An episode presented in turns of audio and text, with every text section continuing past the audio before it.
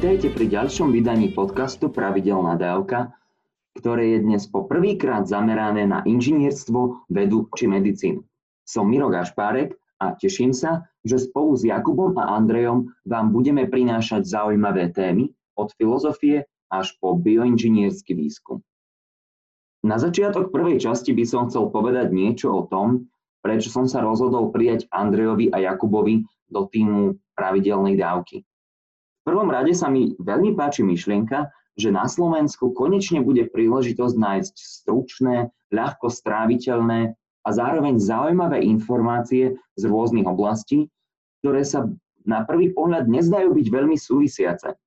A takto sa totiž nevtieravým spôsobom mnohí z nás budú môcť vo fitku, pri varení alebo pri prechádzkach v prírode dozvedať o zaujímavých veciach, ku ktorým by sa inak nedostali ak by neboli zhromaždené na jednej platforme. Aj keď sa napríklad ako inžinier snažím zaujímať o politiku a o spoločnosť, asi by som len tak nezablúdil na podcast, kde sa bude rozprávať o autentickosti v nezmyselnom svete, čo bola malá reklama na Jakubovú 49. pravidelnú dávku, kde o tom rozpráva. A rovnako by asi napríklad Jakub nezablúdil na web stránku žurnálu ACS Synthetic Biology a nečítal si o tom, ako úpravou živých buniek môžeme začať vyrábať náhradu prírodného kaučuku a kompletne tak zmeniť celé odvetvie priemyslu. A v druhom rade mi ide o to, aby som do slovenského priestoru prinášal fascinujúce a čerstvé novinky a informácie zo sveta bioinžinierstva, medicínskych technológií, syntetickej biológie a celkovo, aby som pomohol ukázať, že nemusíme byť pesimistickí, že technológie nie sú len Matrix a Terminator a ja neviem, zlá umelá inteligencia, ktorá nás v roku 2048 zožerie. A že si netreba myslieť, že vedci alebo inžinieri zaháľajú a počas pracovnej doby len pijú kávu teda ja teraz kávu, nie je pracovná doba. OK. Tiež chcem rozprávať o dopade všetkých týchto inžinierských odvetví na biznis a spoločnosť a tiež dúfam, že sa mi podarí rozprávať o mnohých zaujímavých startupoch a ich pozitívnom vplyve. Pretože väčšinou je to práve súkromný sektor a malé spoločnosti, ktoré prinášajú tie najkulovejšie inovácie. Dúfam, že tento podcast počúva nejaký mladý stredoškolák či vysokoškolák, ktorého tieto témy úplne že nadchnú, rovnako ako mňa, a že sa rozhodne študovať alebo sa začne venovať bioinžinierstvu či technológiám medicíne a že potom spraví dieru do sveta, potom keď dostane za to Nobelovku alebo keď bude, neviem, strašne bohatý, takže si na mňa spomenie, že sa začal o túto tému zaujímať vďaka tomu, že počúval tento podcast. No a ešte predtým, než sa začneme rozprávať o dnešnej téme, ktorou sú sľubné výsledky génovej terapie v oblasti liečenia jedného z najnebezpečnejších nádorov mozgu, by som chcel povedať, že v týchto pravidelných dávkach budeme rozoberať mimoriadne komplikované témy, na ktorých pracujú celé týmy tých najbystrejších ľudí na svete po dlhé roky a naozaj takýto výskum niečo trvá a nie je to až také jednoduché. Preto väčšinou nepôjdem vo svojich vysvetleniach do hĺbky, ale budem sa skôr snažiť len načrtnúť princípy či opísať základy niektorých metód, postupov alebo spôsobov, ako premýšľať nad e, inžinierskými problémami v biológii alebo v medicíne. No ak však napriek tomu nebudete spokojní s mojimi vysvetleniami, metaforami či opismi, dajte mi prosím vedieť, ja naozaj ocením každý feedback. No a ak ste napríklad odborník na danú tému, tak to bude ešte lepšie. Takže akékoľvek otázky, nápady či postrehy môžete adresovať na miro zavinač pravidelná dávka.sk. No a ešte posledná vec, kým sa začneme rozprávať o vírusoch génoho mozgu. V tomto podcaste sa niekedy budú vyskytovať medicínske informácie, Takže maličký disclaimer alebo zrieknutie sa zodpovednosti. Tie tieto informácie nie sú nejakým spôsobom mienené ako medicínske rady a nemali by byť za také považované.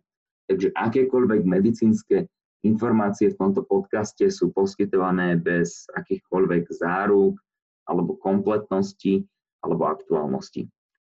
Teda záruk kompletnosti alebo aktuálnosti. Oni zvyčajne kompletné aktuálne budú. No. Prosím vás, aby ste nepoužívali akékoľvek medicínske informácie uvedené v tomto podcaste ako náhradu za medicínske rady od vášho lekára či iného poskytovateľa zdravotnej starostlivosti a aby ste svoje zdravotné ťažkosti diskutovali s vašim lekárom bez akéhokoľvek odkladu či prerušenia liečby súvisiacej s týmto podcastom. No a tak sa zriekame zodpovednosti za akékoľvek použitie týchto informácií. Fú, takže úvod a formality máme za sebou, poďme na to. Dnes sa budeme rozprávať o tom, ako nám génové inžinierstvo môže pomáhať pri liečbe jednej z najnebezpečnejších nádorových diagnóz, ktorou je glioblastoma multiforme, GBM.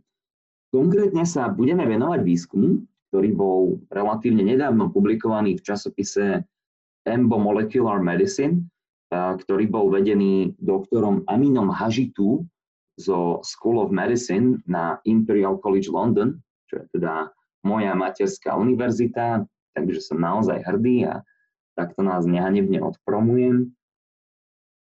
No, ako správni inžinieri si teda najprv poďme opísať, aký problém riešime a prečo je dôležitý. Takže glioblastom a multiforme, viete čo, teraz ho budem volať jednoducho glioblastom, je tým najbežnejším a zároveň bohužiaľ najsmrteľnejším primárnym mozgovým nádorom. Primárnym je preto, lebo rastie v mieste, kde sa rakovinové bunky začali množiť. Potom nádory, ktoré vzniknú na základe šírenia sa nádorových buniek po tele, teda metastázy, sú nazývané sekundárnymi tumormi. Toto nádorové ochorenie postihuje asi troch ľudí na 100 tisíc. No polovica ľudí, u ktorých je tento nádor diagnostikovaný, prežije menej ako 15 mesiacov a bohužiaľ iba 2% ľudí prežijú 5 rokov a viac. No a táto smutná štatistika sa teda objavuje pri využití liečebných štandardov súčasne používaných, ktorými sú agresívna chemoterapia najmä, pričom nedávne výskumy so snahou o tzv. antiangiogénnu terapiu, teda terapiu, ktorá sa snaží zabrániť nádoru, vytvárať si vo svojom okolí nové cievy a získavať tak viac živým prerast, tak táto liečba naozaj zlepšila výsledky len málo. A to znamená, že nové liečebné postupy sú naozaj veľmi potrebné. Tak pokiaľ ide o chemoterapiu, teda typ liečby, ktorá zabíja bunky, či ktorá bráni ich množeniu, existuje jedna látka, nazývaná temozolomid, um, budem ju volať TMZ, hádam, nechcete, aby som si tu vyklobil jazyk, ktorá je veľmi dobre tolerovaná a tiež sa dokáže dostať do mozgu, čo mimochodom naozaj nie je také jednoduché dostať sa do mozgu. Telo je totiž príliš inteligentné na to, aby si do mozgu pustilo len tak hoci čo, hoci aký bordel. A teda krvný obed a mozog, teda mozgovo-miechový mok, od seba oddeluje taká membrána, ktorá bráni prístupu množstva molekúl či buniek do mozgu. Ale ešte kým sa spýtate, tak alkohol dokáže cez túto membránu úplne v pohode prejsť, takže staré tvrdenie, alkohol mu vstúpol do hlavy, to vôbec nie je nepresné. Dobre, takže chemoterapia veľmi nefunguje, glioblastom je nebezpečný. Čo teda s tým? Vedci okolo doktora Hažitu si povedali, že kombinácia chemoterapie prostredníctvom TMZ a génovej terapie by mohla priniesť silný kombinovaný efekt voči glioblastom. No a poďme si teda veľmi, veľmi zjednodušene povedať niečo o čo tá génová terapia je. Tak keby sme sa chceli len hrať so slovičkami, mohli by sme povedať, že génová terapia alebo ľudský génový transfer, ak chcete machrovať so slovičkami pred kamarátmi, je to experimentálna technika, ktorá využíva gény na liečbu alebo všeobecnejšie aj na prevenciu ochorení. Ako vieme, alebo sme nedávali pozor v škole, aj nevieme, gény sú základné jednotky dedičnosti, kusy DNA, deoxyribonukleovej kyseliny, ktoré v sebe skrývajú informácie potrebné na výrobu bielkovín, teda proteínov. A ako každý správny atlet či kulturista vie, všetko alebo takmer všetko um, je o proteínoch a naše telo nie je výnimkou. Napríklad štruktúralne proteíny tvoria našu pokožku či vlasy, signálové proteíny prenášajú informácie v našom tele a spúšťajú či vypínajú mnohé procesy, sem patria napríklad hormóny, a ďalej napríklad enzymy, iný typ proteínov, nám pomáhajú zrýchľovať či usmerňovať chemické procesy v tele. Napríklad taký enzym laktáza nám pomáha štiepiť laktózu, teda mliečný cukor, na menšie cukry, cukríky, ktoré bunky vedia využiť na výrobu energie. Každý takýto gen si zjednodušene môžeme predstaviť ako recept, ktorý obsahuje návod na prípravu toho alebo oného proteínu. Hovorí nám, kedy máme koľko pridať akej suroviny, v tomto prípade aminokyselín, tak, aby nám na konci vznikol perfektný steak či chutný koláč. V našom prípade teda funkčný gen. Naše bunky takto skladujú množstvo receptov. Toho sa zdalo, že v každej ľudskej bunke je okolo 20 tisíc génov a pozeral som, že 20. augusta ich tam teda narátali 21 306. Informácia relevantná hlavne pre účtovníkov a matematikov. Ale neviem, či gény podávajú daňové priznanie alebo tak. No, najnovšie sa ukazuje, že by týchto génov mohlo byť až viac ako 46 tisíc. A toto len ilustruje fakt, že o nás samých vieme stále tak málo. Akože vieme veľa, ale nedokážeme ešte ani poriadne zistiť, koľko tých génov máme v našej bunke. Ani nevieme, koľko receptov si tá chudierka bunka musí vlastne zapamätať na to, aby mohla fungovať ako treba. Samozrejme, keby všetky naše bunky fungovali perfektne a produkovali všetky proteíny tak, ako treba, všetko by bolo fajn. Akurát niekedy sa stane, že vplyvom prostredia či chemických látok sa správna sekvencia DNA naruší alebo zmení. Predstavte si, že v recepte na medovníky máte namiesto 100 g cukru napísané 100 g soli. To by neboli boh aké medovníky. No a rovnako sa môže stať, že nejaký gen, ktorý je potrebný na dôležitú činnosť v bunke, chýba. Predstavte si že si v cukrárni objednáte váš milovaný cheesecake a oni ho jednoducho nemajú. A váš hlad po cheesecakeu neuhasí nič iné. To asi nebola taká najlepšia analogia, ale princípe takto nejak to môže fungovať. No, čo sa deje pri genovej terapii? Nož pri genovej terapii do buniek vkladáme gény, ktoré buď kompenzujú efekt tých abnormálnych pokazených génov, prípadne vyrábajú bunkám prospešné proteíny. No a takto nám génová terapia môže pomôcť opraviť funkciu pokazeného, zle fungujúceho proteínu. Samozrejme, vložiť do bunky gen to nie je len tak, ako nasypať cukor do koláča gen, ktorý by sme len tak vložili do bunky, by sme ho tam nejak doniesli, čau, tu buď a tu seď, tak v drvivej väčšine prípadov by takýto gen nefungoval. Preto potrebujeme nejaký ten špeciálny nosič, tiež nazývaný vektor, ktorý umožní génu v bunke sa správne uhniezdiť. To znamená napríklad vložiť sa priamo do DNA bunky v jej jadre, tak, aby sa následne posunul na ďalšie generácie buniek. No a ako nosiče používame vírusy. Áno, ak ste si doteraz mysleli, že vírusy sú len niečo zlé a doteraz ste si pod nimi predstavovali len chrípku alebo ebolu z obľúbeného katastrofického filmu, je na čase zmeniť vaše uvažovanie o vírusoch. Tie totiž dokážu byť po genetickej úprave fakt veľmi užitočné. Teda genoví inžinieri upravia špecifický vírus tak, aby u ľudí nespôsoboval ochorenie, vložia do neho cieľový gen, ktorý chceme dostať do bunky a následne ním infikujú bunku, ktorú chcú upraviť. Niektoré vírusy, ako retrovírusy, nám umožňujú vložiť genetický materiál do chromozómu bunky. Ak jeden gen je jedným receptom, predstavte si chromozóm ako veľkú knihu receptov. A takéto retrovírusy a takéto vloženie nám potom umožňujú posunúť gen aj na ďalšie generácie, zatiaľ čo napríklad adenovírusy síce doručia želané gény do jadra bunky, no nevložia ich do chromozómu a teda efekt je oveľa dočasnejší.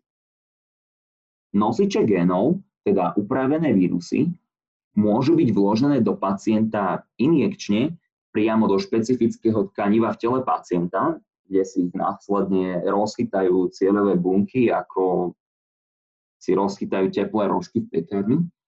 A prípadne môžeme nejaké tie bunky z pacienta vybrať a následne ich infikovať mimo tela pacienta v laboratóriu. Potom skontrolujeme, či sa doručované gény naozaj v pacientových bunkách uhniezdili a vložíme tieto bunky naspäť do pacienta. Ak liečba funguje, tak nový gen doručený nosičom začne produkovať funkčný proteín a všetci sú spokojní, teda žiadna bunka sa nám ešte nestežovala. Samozrejme, toto je trošku zidealizovaný a zjednodušený opis, ktorý so sebou nesie množstvo technických prekážok a problémov. No v skrátke by sme si takto mohli opísať terapiu. Vráťme sa teda teraz naspäť k mozgovým nádorom. Dobre, pýtate sa ma. Všetko síce pekné, OK, ale na čo mi je dobré vkladanie genov do nádoru? Však ja ho nechcem vyliečiť pľuhavca, ja ho chcem zničiť. Nuž, Ukazuje sa, a toto je problém, že nádory sú mimoriadne chytré a prešíbané a nedajú sa zničiť len tak ľahko. Vezmeme si napríklad ten spomínaný chemoterapeutický liek TMZ, o ktorom vieme, že dokáže zabíjať nádorové bunky. Ale tento liek, okrem toho, že zabíja nádorové bunky, tak on popri tom aktivuje, teda zapína istý gen v týchto nádorových bunkách, ktorý sa nazýva GRP78, ktorý zvyšuje odolnosť buniek na rôzne chemoterapeutika, medzi inými aj na toto, tento liek TMZ, alebo dokonca aj na radioterapiu, teda ožarovanie.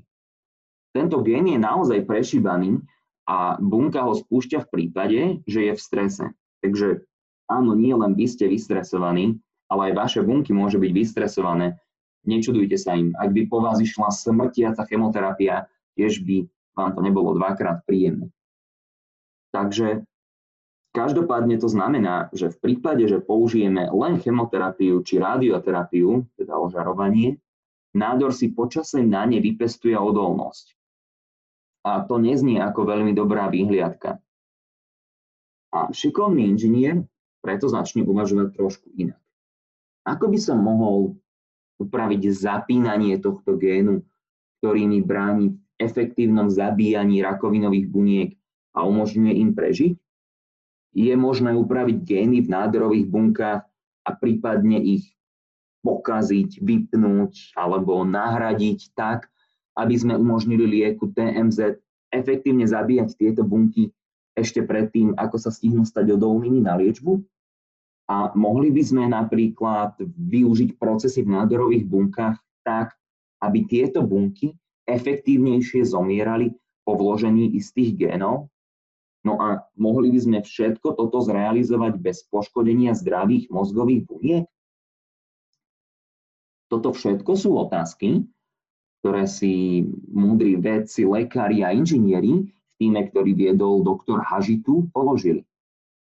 Ich hypotéza bola, že práve genová terapia by mohla v kombinácii s TMZ pomôcť dosiahnuť zlepšené výsledky pri liečbe glioblastomu.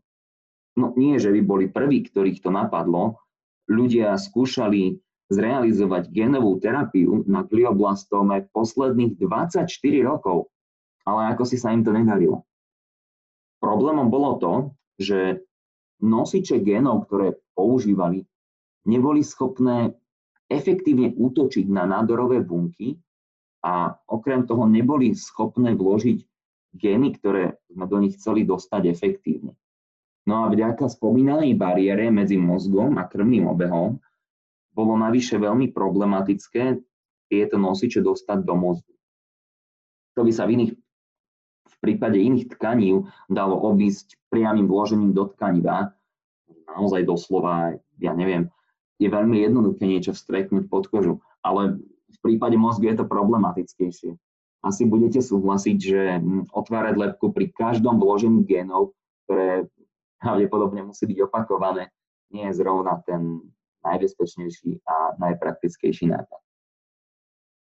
Tým doktora Hažitu však použil iný typ nosičov pre znalcov namiesto eukaryotických vektorov použili prokaryotické vektory, ktoré pochádzajú z vírusov napadajúcich jednobunkové organizmy na baktérií. Takéto vírusy sa nazývajú fágy, ďalšie slovo, ktorým môžete asi sa chváliť pred kamarátmi. A výskumníkom sa podarilo zostrojiť také nosiče, ktoré sa špecificky dokážu viazať na nádorové bunky, ktoré vyrábajú oveľa, oveľa viac istého proteínu na svojej membráne. A tento proteín sa nazýva zase, biológovia majú strašne veľa zaujímavých mien pre, pre všetky možné veci. Tento sa nazýva integrín alfa V beta 3. No a laicky si to môžeme predstaviť tak, že nádorové bunky sú oveľa viac chlpaté a naše novúčičke nablískané nosiče genov to dokážu veľmi dobre vycítiť. Okrem toho, títo veci skúsili nádor prelstiť. Povedali si, tak ty, nádor, ak vyrábaš príliš veľa proteínu GRP78, ktorý ti umožňuje prežiť, my do teba vložíme prostredníctvom génovej terapie také gény, také smrtiace gény, ktoré sa aktivujú alebo zapínajú práve vtedy, keď ty vyrábaš ten GRP78. To znamená, že keď na teba aplikujeme náš smrtiaci liek TMZ, tak glioblastom začneš zomierať, niektoré tvoje bunky začnú zomierať a ty budeš vystresovaný vďaka tomu stresu sa začneš brániť tak, že začneš produkovať GRP78, ale tento gen a tento proteín bude zapínať gény, konkrétne HSVTK, ktoré do teba vložíme a tieto gény budú viesť k tvojej smrti. To znamená, že cieľanej, chladnokrvnej a efektívnej bunkovej vražde sa nevyhneš. OK, takže výskumníci išli pekne po poriadku. Najprv ukázali to, že bunky glioblastómu naozaj na svojom povrchu vytvárajú množstvo spomínaného proteínu integrínu, ktorý spôsobuje tú chlpatosť, ktorí dokážu ich genové nosiče naozaj skvele rozoznať. Následne vedci ukázali, že spomínaný liek TMZ naozaj zapína výrobu GRP78 prostredníctvom jednej špecifickej signálovej dráhy. Signálové dráhy sú doslova ako cesty. Podobne ako autá na cestách idú z jedného bodu do druhého po vymedzenej ceste, tak e, aktivácie a informácie medzi bunkovými procesmi sa prenášajú po presne vymedzených dráhach. Potom sa im podarilo ukázať, že kombinácia vloženia génov, teda génovej terapie a chemoterapie prostredníctvom lieku TMZ spôsobuje naozaj intenzívne zabíjanie nádorových buniek in vitro, teda v skúmavke. To dúfam potešilo všetkých filozofov, že tu máme aj latinčinu. Experimentálne bádanie pokračovalo tým, že vedci na myšiach ukázali, že nosič genov naozaj funguje. Teda, že dokáže vychytať bunky glioblastómu v mozgu a len tieto nádorové bunky, ak je vstreknutý do krvi. Takže ukázali, že žiadne otváranie lepky nie je potrebné. A podobne ako predtým, následne inžinieri dokázali, že kombinácia génovej terapie a chemoterapie spôsobuje naozaj intenzívne zabíjanie nádorových buniek. Nielen v skúmavke, ale aj in vivo, teda na reálnych žijúcich myšiach, trpiacich na glioblastom, ktorý bol získaný z ľudských pacientov trpiacich na túto No a aby to nestačilo, výskumníci potom ukázali prostredníctvom analýzy mozgového tkaniva, že génová terapia ovplyvnila prakticky len nádorové bunky. Toto by bolo lepšie vidno na obrázku a povedzme si na rovinu, obrázky v tejto štúdii sú fantastické. Ak vás to zaujíma, odporúčam vám, aby ste si klikli na priložený link na štúdiu a pozreli si obrázok číslo 5, teda figure 5, na strane 10. No a výskumníci nakoniec potvrdili, že zvýšený efekt zabíjania rakovinových buniek funguje nielen na myšiach, ktoré majú potlačenú imunitu, ale aj na myšiach, ktoré majú silnú imunitu.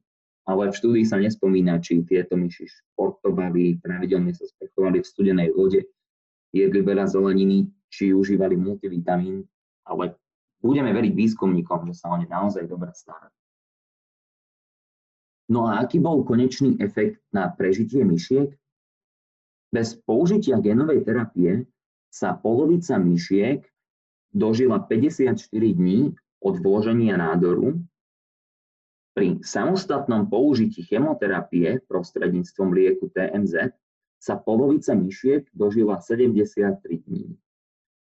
Pričom pri použití plnej kombinovanej liečby, teda TMZ plus génová terapia, sa polovica myšiek dožila až 84 dní čo predstavuje zlepšenie o 15% Môže sa zdať, že to nie je veľmi veľa, no výsledky tiež jasne ukazujú, že nádory u niektorých myšiek do veľkej miery prestali byť pozorovateľnými, ako by sme to mohli vidieť na obrázkoch 8 a 9, teda Figure 8 and Figure 9, v originálnej štúdii. U myšiek pozorovali nie len to, že nádory prestali rásť, no tiež pozorovali ich zmenšovanie. A ďalšou fascinujúcou vecou je to, že nosiče genov pomohli zabiť aj kmeňové rakovinové bunky, teda bunky, ktoré sa ešte nedelili do špecifických funkcií, no z ktorých sa neskôr stanú dospelé, odporné, hnusné nádorové bunky. A je to dôležité preto, lebo práve tieto bunky umožňujú nádorom znova získať na sile v prípade, že sa počas napríklad operácie nádoru nepodarí odstraniť akékoľvek tieto bunky. Teda samozrejme vedci sú opatrní, vedci vždy majú byť ideálne opatrní a skeptickí, um, ale naozaj sa zdá, že dosiahnuté pokroky sú obrovské. V konečnom dôsledku je fascinujúce, že po 24 rokoch bádania sa vedcom podarilo objaviť spôsob, ako efektívne využiť genovú terapiu pri liečbe mozgových nádorov.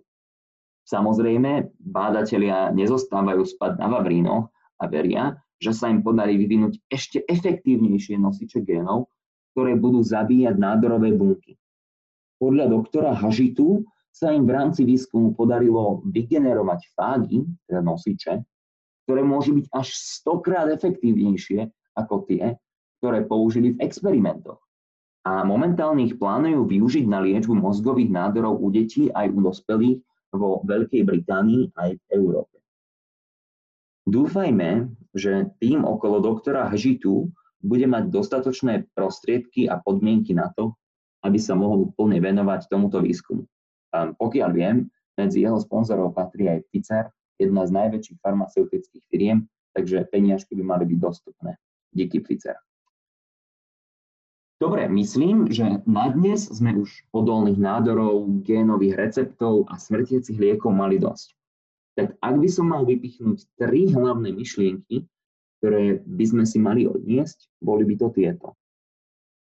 Poprvé, génová terapia nám umožňuje opravovať bunky, prípadne ich úmyselne pokaziť prostredníctvom cieľaného vkladania génov.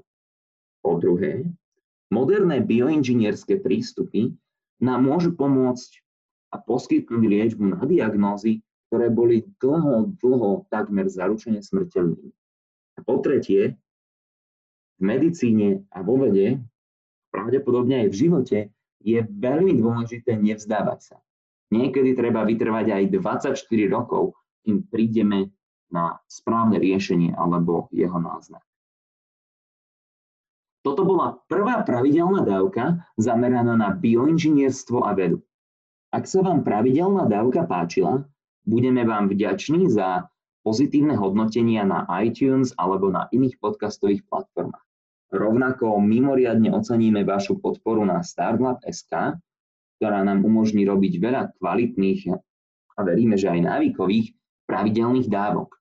A ak máte komentáre, návrhy, poznámky, kritiku, čokoľvek obsahu tejto pravidelnej dávky, kľudne mi napíšte na miro zavinač pravidelnadavka.sk. Onedlho sa počujeme opäť a dovtedy nech vám to myslí.